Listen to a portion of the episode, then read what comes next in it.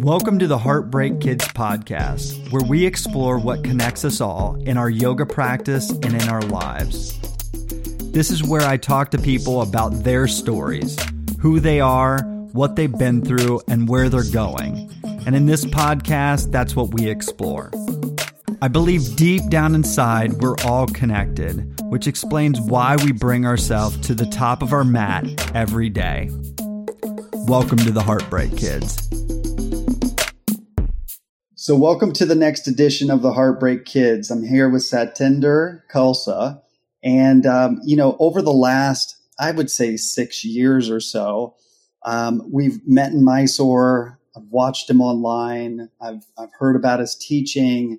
I've got to go to his old community and teach there. And uh, he always says some really intriguing stuff on his post. And, you know, it kind of blows me away with like the vulnerability and all of this. And, I, you know, Satinder, I really wanted you to be on the show. So I, I appreciate you being on. And uh, I'm excited to hear some of some of what you have to share. God, now that's a that's an intro. Now, how do I blow you away today? That's I have to think yeah. about that. You got to drop into the knowledge. Yeah. Uh, Yeah, so let's. Uh, I always like to start with background. Um, if you, if anyone's ever, any of the listeners ever listen to my podcast, I always like to start with just like, you know, who you were before yoga, like in high school and college, like in those like formative years, like, you know, uh, what what did you do? What what were your activities? Like, how were you as a like a, a like a child almost? Um, oh my God. I was probably, nowadays they would call me an emo kid, probably. I was very, very shy, almost backwards. And I hid behind my mother's leg even until I was like almost ten years old, I think, if you believe that or not. I mean, wow. You know me as the outspoken person I am now, but I, um, I pretty well kept to myself. I, drew, I used to draw. I created my own comic books and superheroes and stuff because I read, you know, Marvel and D C comics. Sure. Um, I was raised in a Baptist church, so I always, I didn't really know it at the time how oppressed I felt, but when you look back, you're like, wow, we were really oppressed, you know, because all these kids were able to do stuff and we weren't really able to do stuff. So, yeah, that's a hard. I, I mean, I came from a pretty evangelical. Um, right. You know, Christian First Church of God. And, and, uh, I realized that too, uh, maybe not as much as what you had, but definitely, I mean, I grew up in Sunday school. Like, yeah. We went to church Sunday morning, Sunday night, and Wednesday night. And if there was a revival, you were in that fucker, you know, five nights a week. Saturday night was, you went all day Saturday and all day Sunday. It was just like, wow. And you is know, your mom still practicing? You know, is she still part of the religion? No, my mom, listen, I was so mad because I turned eighteen and I literally moved out of the house about two weeks later. And her and my sister quit going to church. And I was like, what are you doing? You have to torture my sister until she moves out. This is not fair, you know. Um, I think she took us there because her parents took her and that's what she thought she was supposed to do, you know. Oh, gotcha. I think she's, my mom's pretty cool though now. She's pretty open-minded and I've put her through a lot. So she's gotten, she's kind of had to open up her mind and uh, embrace different ideas of things. And I think I was that way as a kid too, you know? Yeah, that's awesome. I mean, so what were you like in high school? Like, I mean, were you in the band? I mean, were you still feeling like you were kind of backwards or? I, I you know? had... Ninth grade, I think, was like eighty-four, eighty-five, and I was fourteen. And I was so uh, repressed within myself that our doctor, it was like the last year you could go to the pediatrician, you know, and our doctor told us, told me, he asked my mom to leave the room and he took me aside and said, you have to start letting this out or you're going to get an aneurysm. And he kind of explained to me what an aneurysm was and how I was kind of psychologically damaging myself and I started letting everything out then. And wow. I got a little bit more outgoing, but I still hated school. So I would never join anything. Gotcha. Um, Did you do good in school though? Uh, I was a straight C student. I was, I was excellent in French. I had an A plus in French. I was excellent in typing, you know, cause back then we had typing classes. I think we're around the same age, right? Uh, I'm me. I'm thirty-nine. Oh no, you're young. You're younger than me. Way younger than me. Back then, we had typing classes, and I was super good at typing. Like I typed one hundred ten words a minute on it on those oh, old wow. keyboards. So I had an A plus in that. But I really hated school. I liked the idea of being free and being who I wanted to be, and school didn't feel like that to me. I was reading sci-fi and everything then, you know. I read Shirley MacLaine when I was fourteen, and that's how I heard about yoga the first time. So, oh wow. Um, and everybody back then thought she was crazy because she was writing about aliens and, you know, that kind of opened up my mind. Oh, there's more out there than this Baptist church. Okay. So, I mean, was the Baptist church like basically your whole life there? Um, because you spent so much time there, or I don't, th- you know, I think I lived in a fantasy world. I don't think I, I don't think I ever really acknowledged that I was there. Gotcha. I even taught Sunday school when I was like fourteen. What? To, to, yes, to like uh, kindergartners. I taught the kindergarten class while I did it, though, to get out of sitting in church, sitting through the sermon upstairs. Yeah, it might be better. Yeah, so we had fun down there. You know, we were telling them Bible stories, but we were coloring and we were drawing and we were talking to the kids. And so me and this friend of mine, Angie, did this class. And then my mom found out I was really only doing it to get out of sitting upstairs. So she kind of didn't let me do it anymore.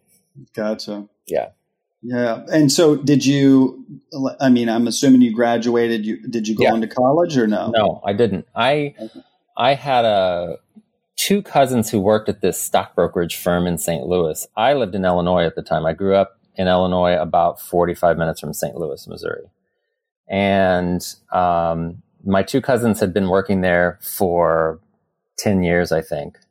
And one of them got me an interview with her boss, and I just started working there. I graduated high school on June third of nineteen eighty-eight, and I m- started this job on June sixth, so the following Monday of nineteen eighty-eight, and then two weeks later I moved out. Um, wow. So I worked at a stock brokerage firm, and that's really where I learned uh, how to not be a Christian. Right. You learned about That's greed. That's where I learned that there money. was alcohol and all kinds of stuff, you know. Yeah. And how old were you then? eighteen. Wow.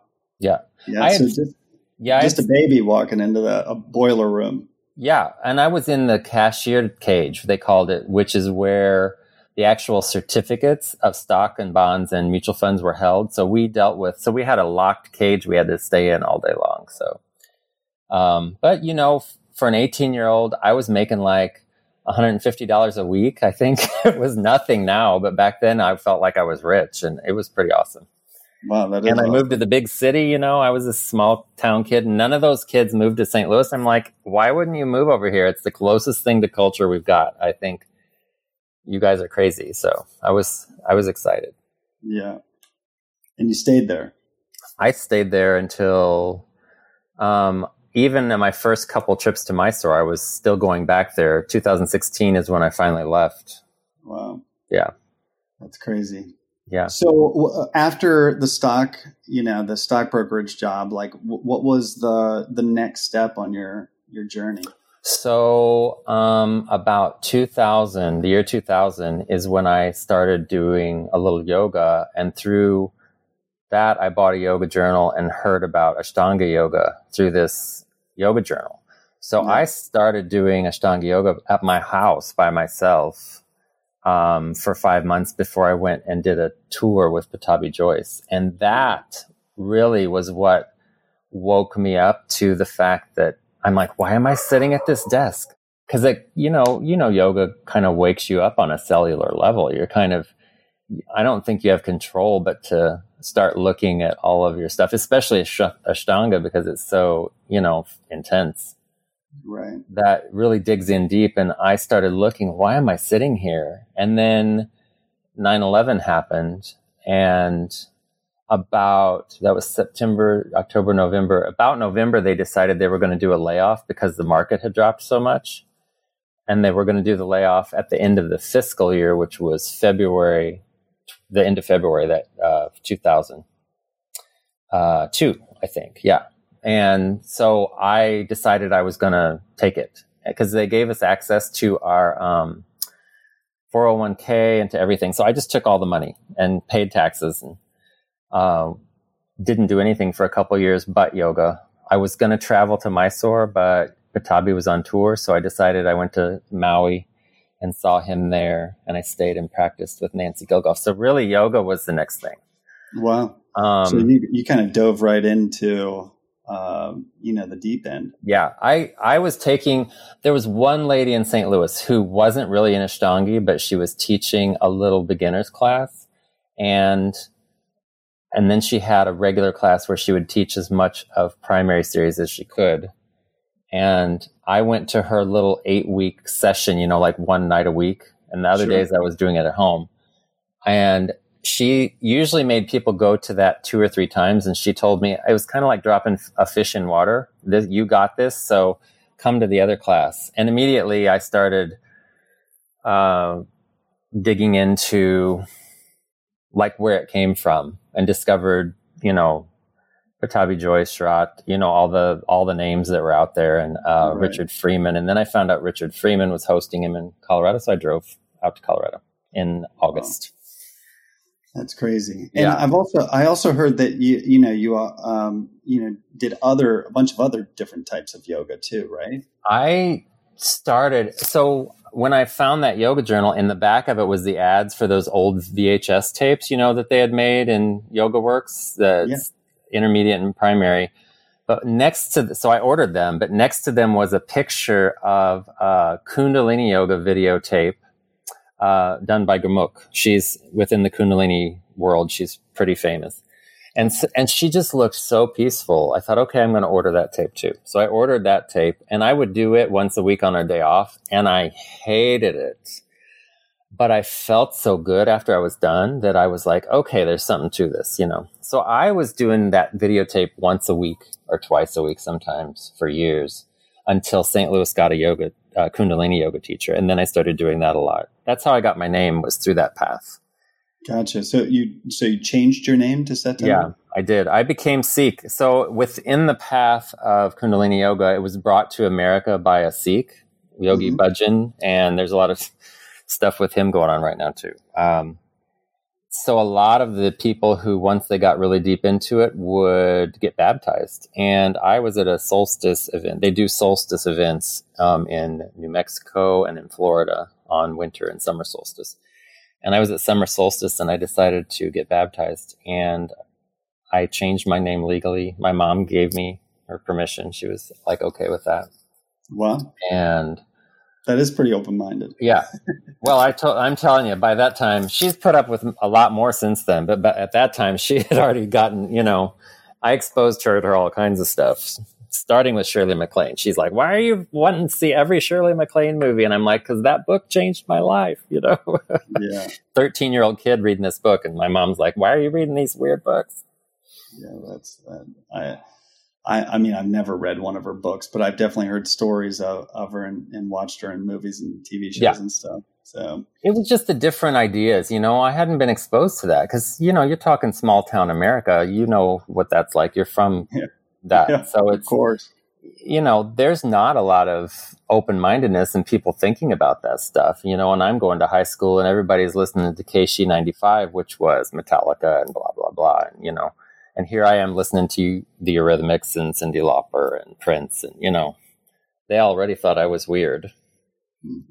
I mean, but Prince and Cyndi Lauper are pretty cool. Of course, we know that now. But back then, no one thought they were cool.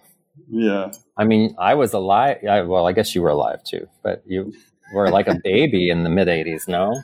Yeah. I, yes. Yes, I was. Uh, you know, it's crazy because, like, you know, in early two thousands, I got to sit. Uh, second row and watch Prince. Uh, oh concert. God! And it was unbelievable. He played thirty different instruments on yeah. stage. Everyone left. He played every instrument. He sang like his, you know, the songs that you wanted to hear. Uh, Raspberry Beret, yeah. all that stuff. And I, I mean, he's always been like an inspiration of mine because he's just so talented. He did uh, when I was living. So I lived in Saint Louis, back and forth a little bit between Illinois, and there's a little town called Collinsville, about twenty minutes from the from the Saint Louis city limits. And I lived there in the back of a friend's house. He had this nice little apartment for maybe six years. And Prince came, and instead of coming into Saint Louis, he did a concert at this little town hall in Collinsville. And I bought a fucking ticket. And I'm like, I'm going to see Prince, you know, and he was like six feet from my face. And I was like, this is awesome. Yeah, it's crazy. Yeah. So him. I, him go ahead. Sorry. Well, I, I mean, I was going to say, like, after his concert, there was this little concert hall, and he did uh, after hours there. Mm. And I mean, literally, it was just un- it was an unbelievable night.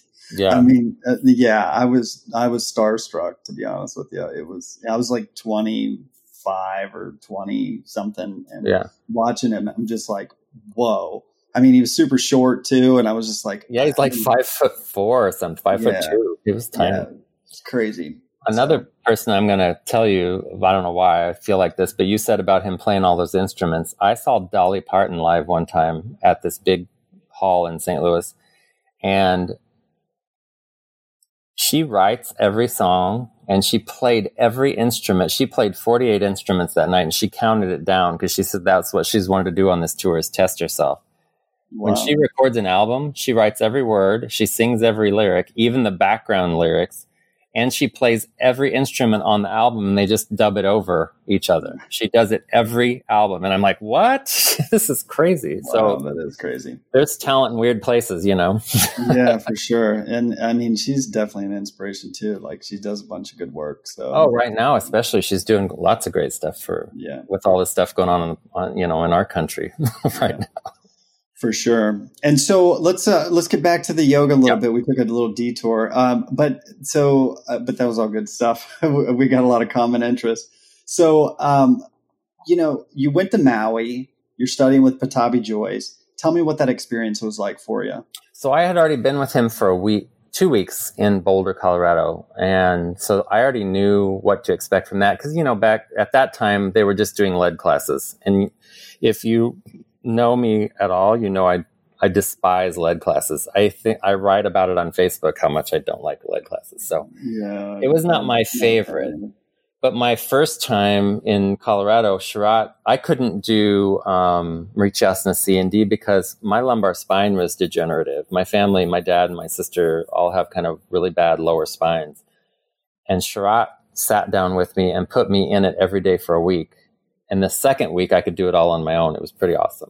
Wow, that's amazing. So the second, that time with Nancy, I went there a little early and practiced with Nancy for a week. And then Pattabhi was there for only a week. And then I stayed for five weeks more with and practiced with Nancy Gilgoff.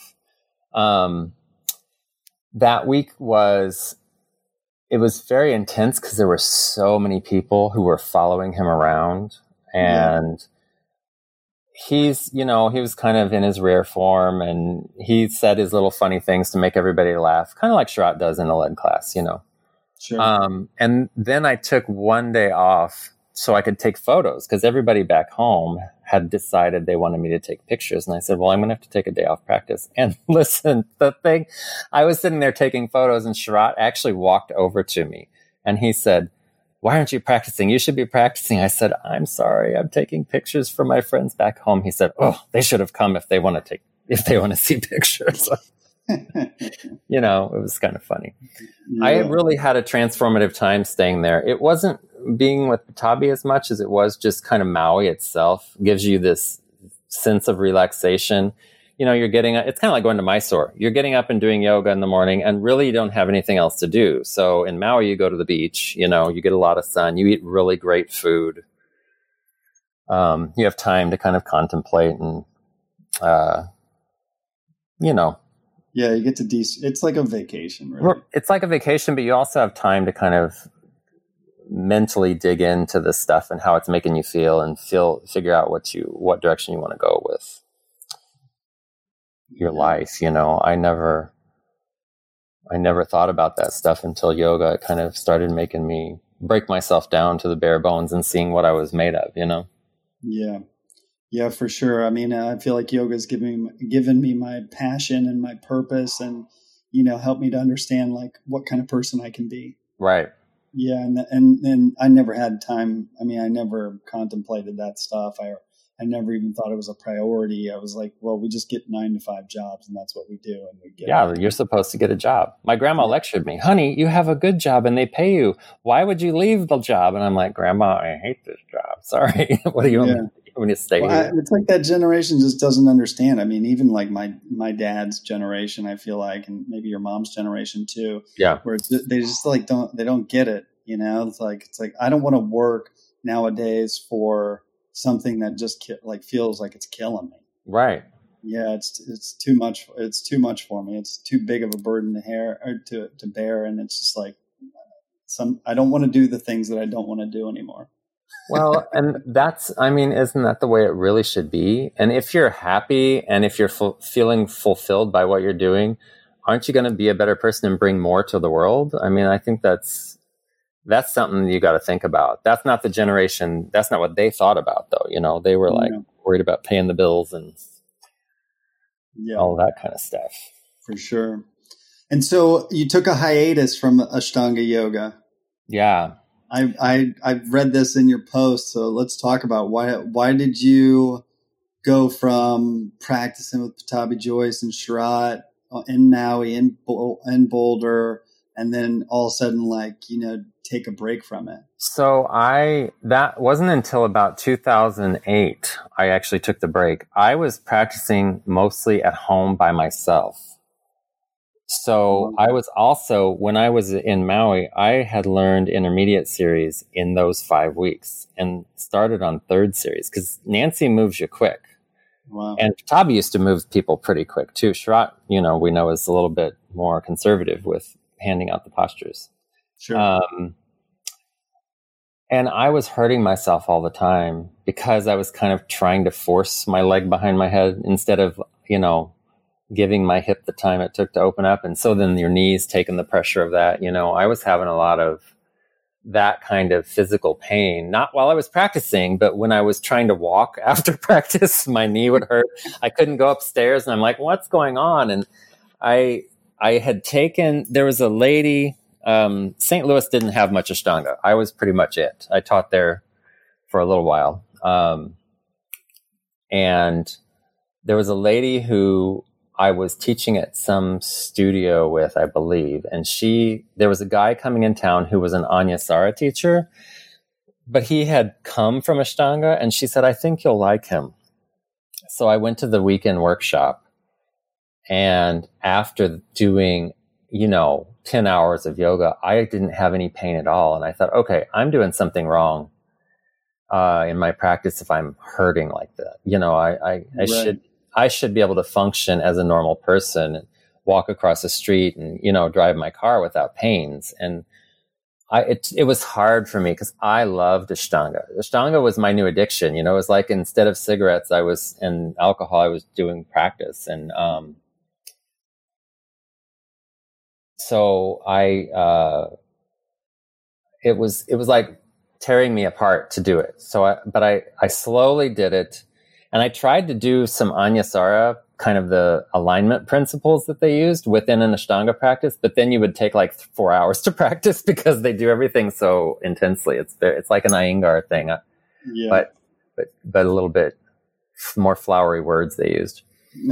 Um, yeah. So I just decided I was going to stop it. And, you know, Kundalini was pretty intense and I got more into that. And the intensity of that, I, I think fed me that thing Ashtanga gave me that I was, I would have missed otherwise, sure. But I was learning the kind of the principles that were of keeping my body in a certain way that actually helped me a lot.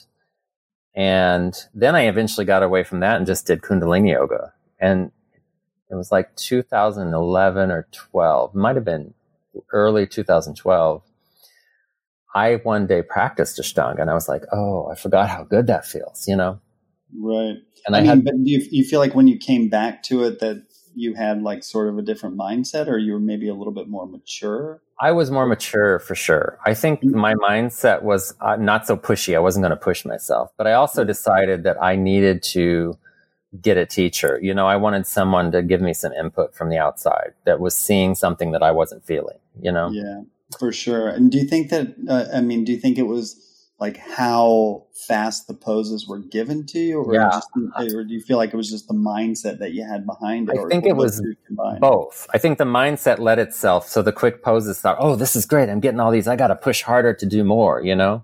Mm-hmm. And that's not, I'm not that person anymore. I mean, I just don't, I don't, I'd rather do half of primary the rest of my life than try to kill myself to do fourth series, you know?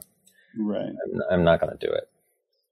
So. Yeah, it, it, it just, it takes a lot. And yeah. you got, you know, to even to do third or fourth, like on a daily basis, I I just think that you just have to take care of yourself on a, a level that I think most people can't really. And you also have to have good genetics too. Let's be right. real. Right. Yeah. And I, I had bad genetics, really. I mean, my body works and it's pretty well, but I had a, my spine was a mess. So doing that stuff, forcing it into these positions, um, wasn't making it very happy.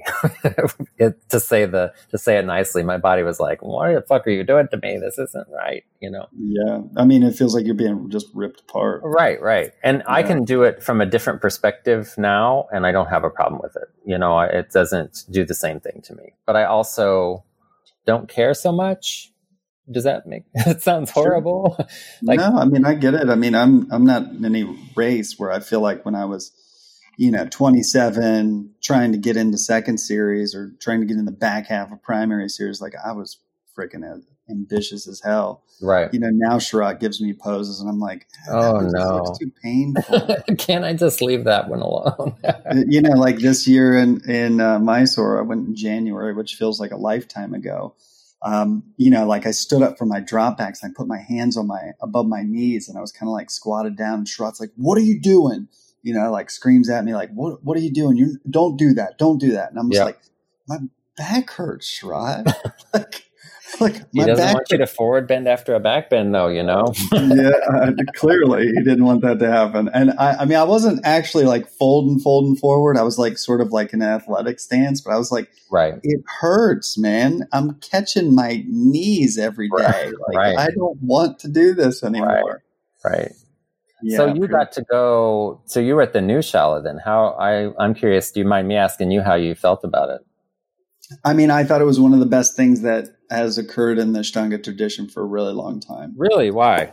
I was uh, ridiculously skeptical about it because like I thought that there was, you know, some sort of thing that uh, made it, the the old Shala like kind of made Ashtanga a little bit more steeping or something right, like that. Right, yeah, right. There was some other depth.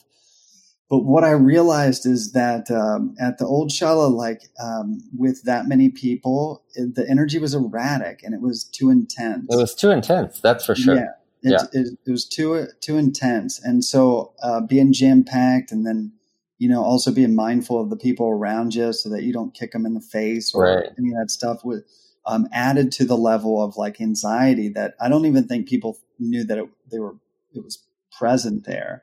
And then, um, you know, like the pushing at the gate and then yeah. we for, formed a line, which helped a little bit of like, you know, the stampede to get in, to get your spot, uh, just added to this, uh, almost competitive, uh, over ambitious, I got to get mine, where it stopped feeling like yoga for me. Right. And, and, but I still loved it. I mean, I, I thought it was important. Like the whole space was important, but I went into the, the new Shala and I was, I think they started in, I don't know, maybe November last year. And, and I didn't get to go until January. So I was like one of the last months that I got to go. And, um, you know, there, there was no pushing. There was at least uh, two feet of space between, you know, mats. Mm. And I got to practice like my third series practice and not have to worry about kicking the people in the face. I'm six three. So like right. that, that felt really good.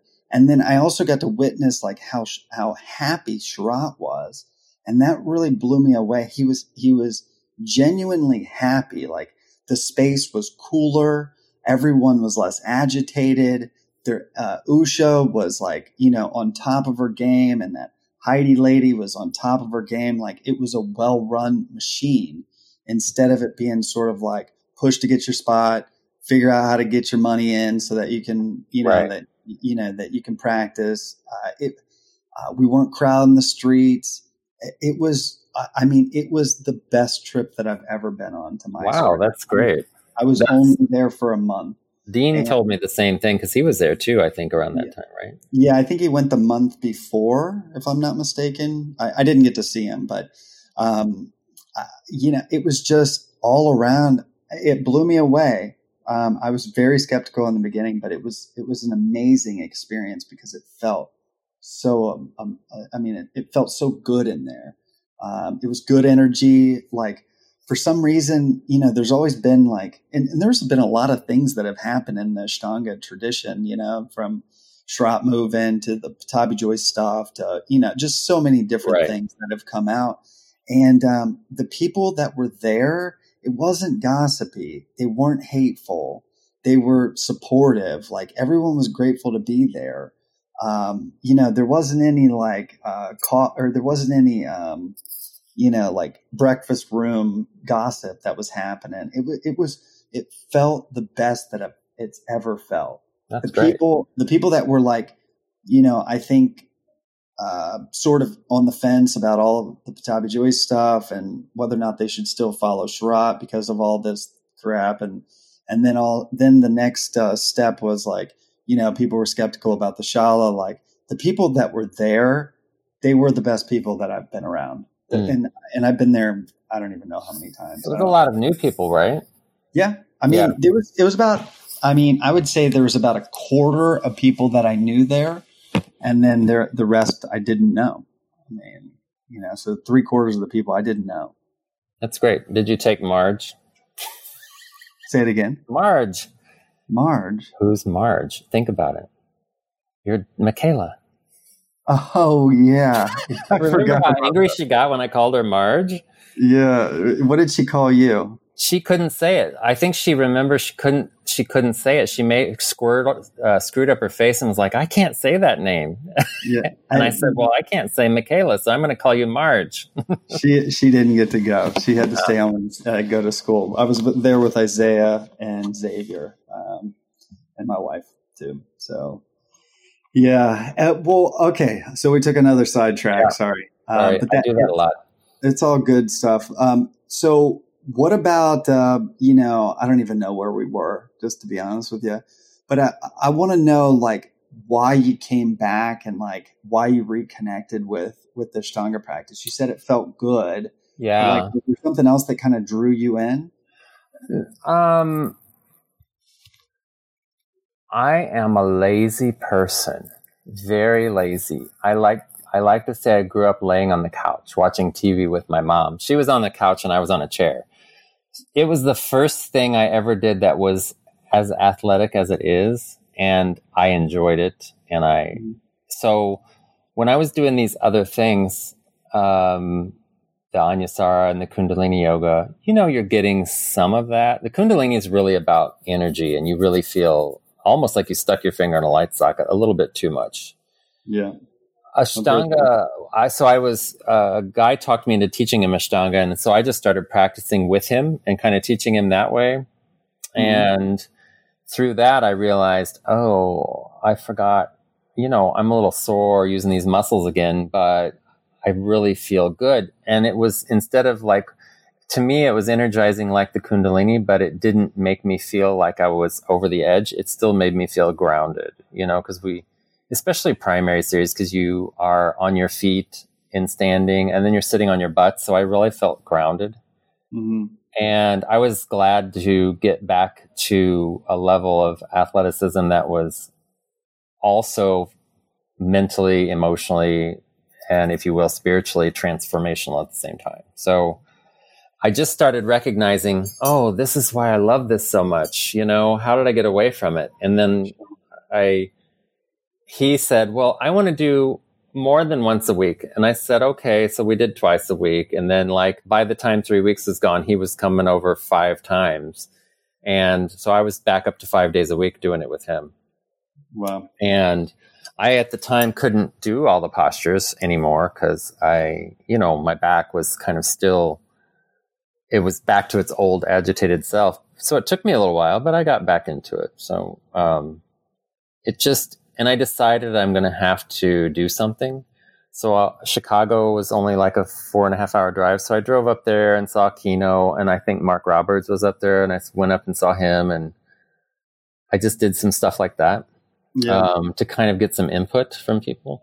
And then I thought, okay, if I'm going to do this, right, I got to go to Mysore. It's time. I should have done, I should have been to Mysore fourteen years ago, but I haven't been. So, um, so that's what it felt like. It was the time.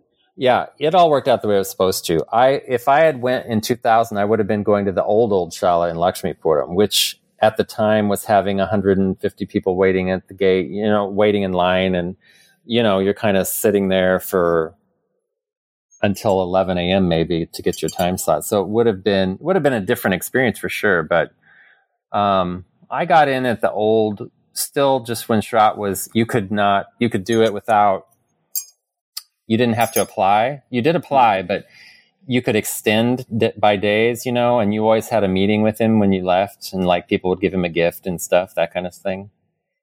Do you yeah. remember? Do you remember that? I don't. I don't know when you started going. I mean, I started going in two thousand, well, right after Pattabhi Jois passed away. Okay. So like nine yeah. or ten. Yeah. So I, I think it was two thousand ten, um, October of two thousand ten. And okay. I think Pattabhi Jois passed away in nine, two thousand nine. Yeah. Oh, two thousand nine. Okay. Yeah. Yeah. So I went, I went about a year after that. So okay. yeah, I remember, um, I remember that. It just was more, and remember we practiced on Sunday mornings, and the Hare Krishnas like would be chanting outside when we were doing lead class on Sunday mm-hmm. morning. And then that conference was at four thirty in the afternoon on Sunday. I loved that. That was my favorite. That was like the it, that was like um, the red carpet. Yeah, right. It's like everyone showed up in all of their bling. Right. Looking all cute, their hair fixed, they had makeup on, and you know, it's like it's like, oh, these people don't these these, these who people are you? Don't I don't know who you are all the time. Yeah, I had to reintroduce myself. No makeup and sweaty, hair pulled back in a ponytail, you know. Seriously. So um and so when did you get authorized? You know, because like that that's your first trip back, you know, you go you know, you spend this time in Boulder and Maui, and you know, and then you go the first trip.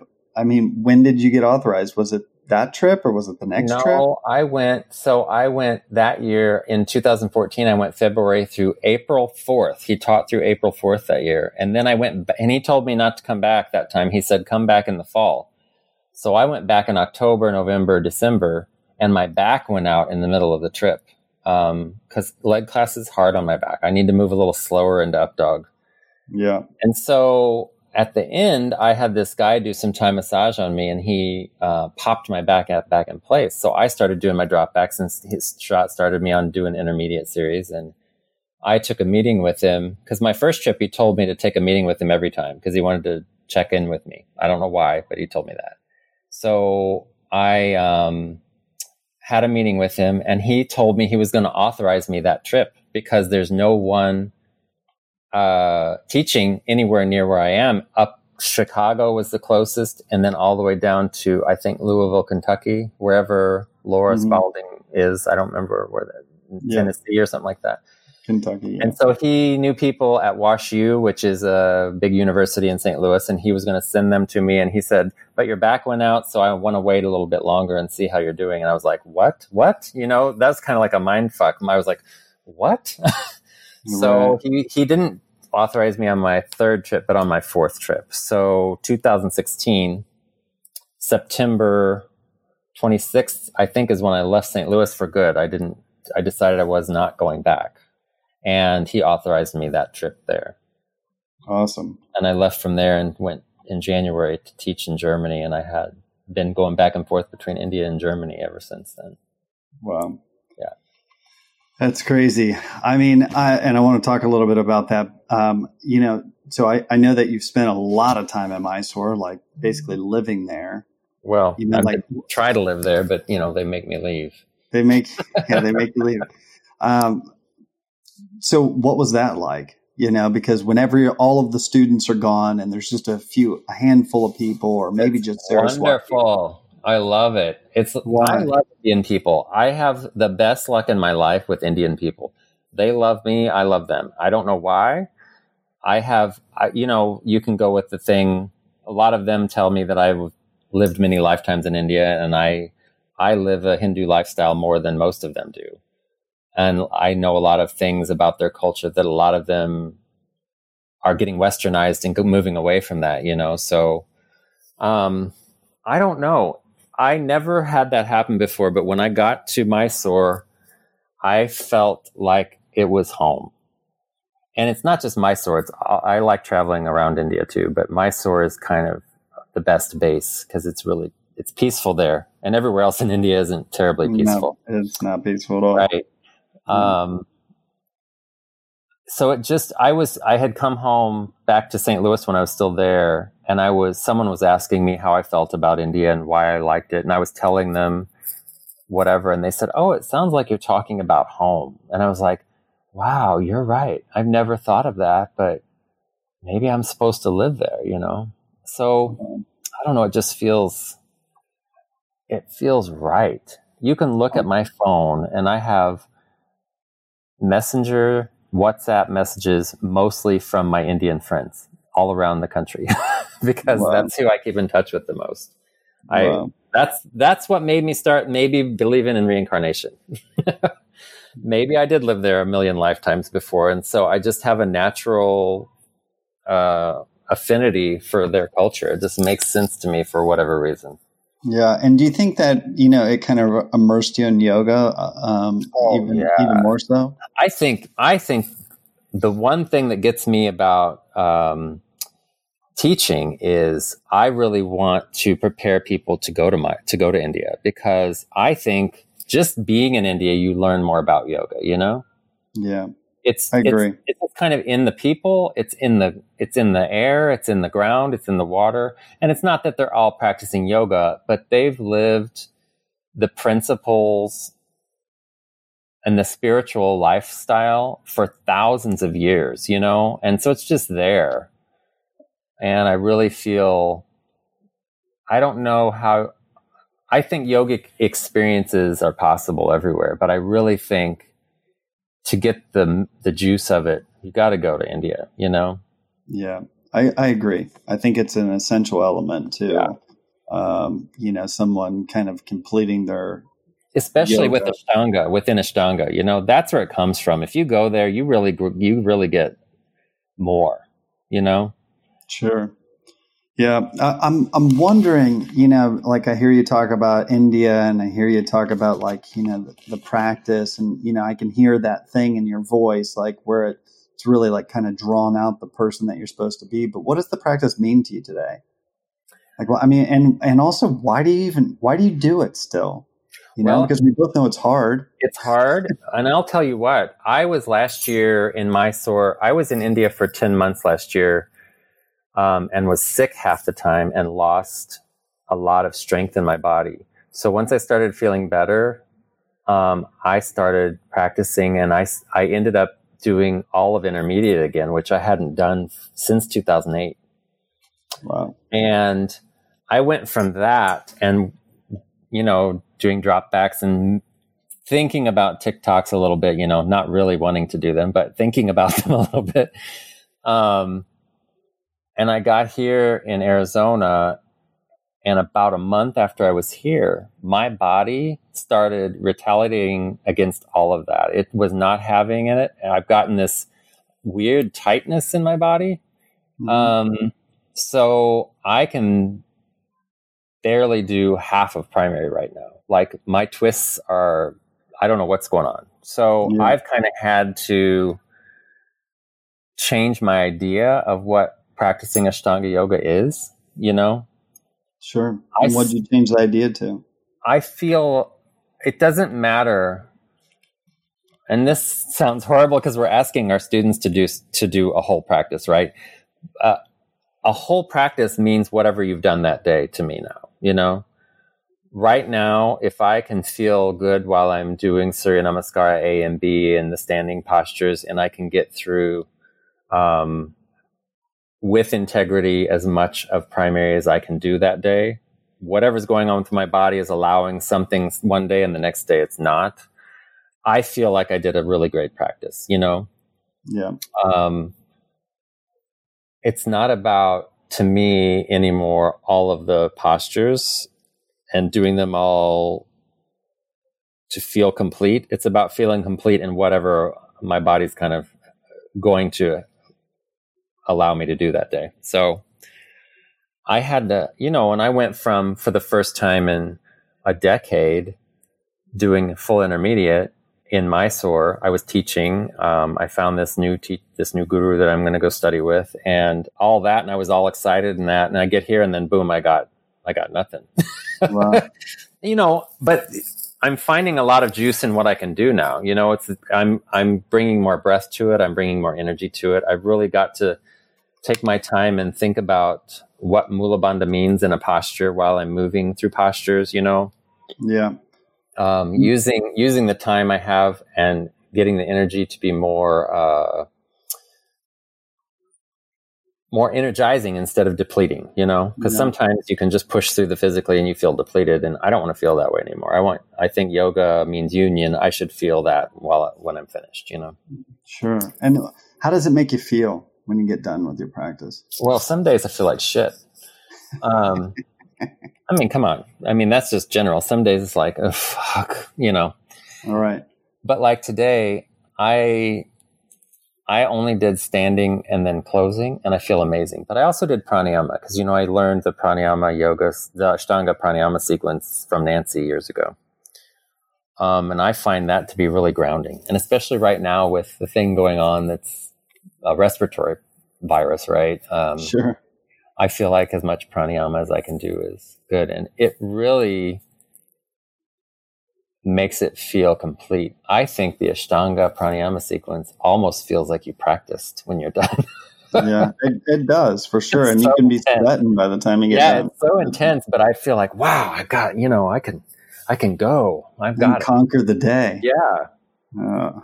So I've been doing it a, a lot more lately because my physical side is kind of lacking in the asana practice. I'm, I'm enjoying doing that, that level of intensity. So I'm still bringing the intensity, but just in a different way. Yeah. And do you feel like, um, you know, there's a certain like spiritual, you know, connection that you're getting? I mean, do you feel like there's a, there's this deeper connection yeah. that you're getting through the practice? Yeah. I think that's the important stuff. And as I've gotten older, that really is the important part of it for me. I've also come to a different idea of what spirituality is. I, you know, instead of separating it away from life, I think all life is spiritual, but I think we have to be open to seeing it rather than thinking having a spiritual experience is a separate thing that happens once in a while.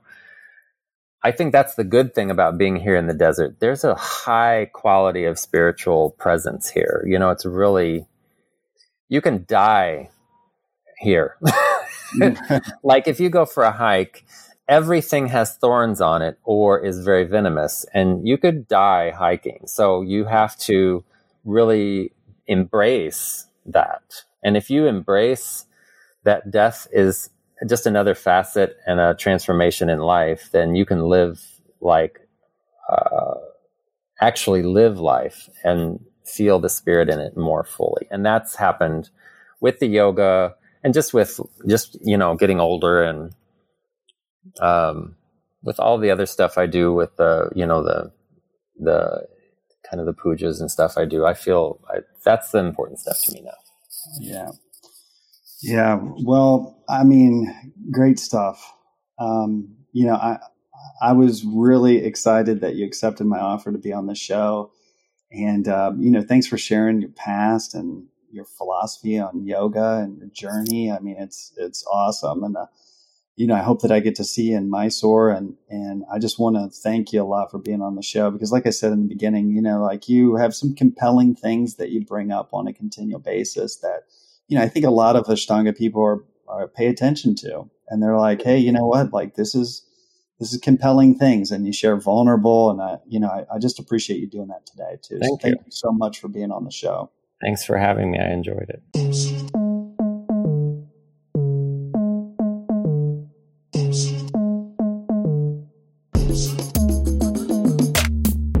Hey guys, thanks for tuning in.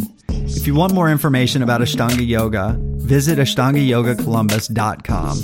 You can also check out my website, which is taylor hunt yoga dot com. See you guys next time.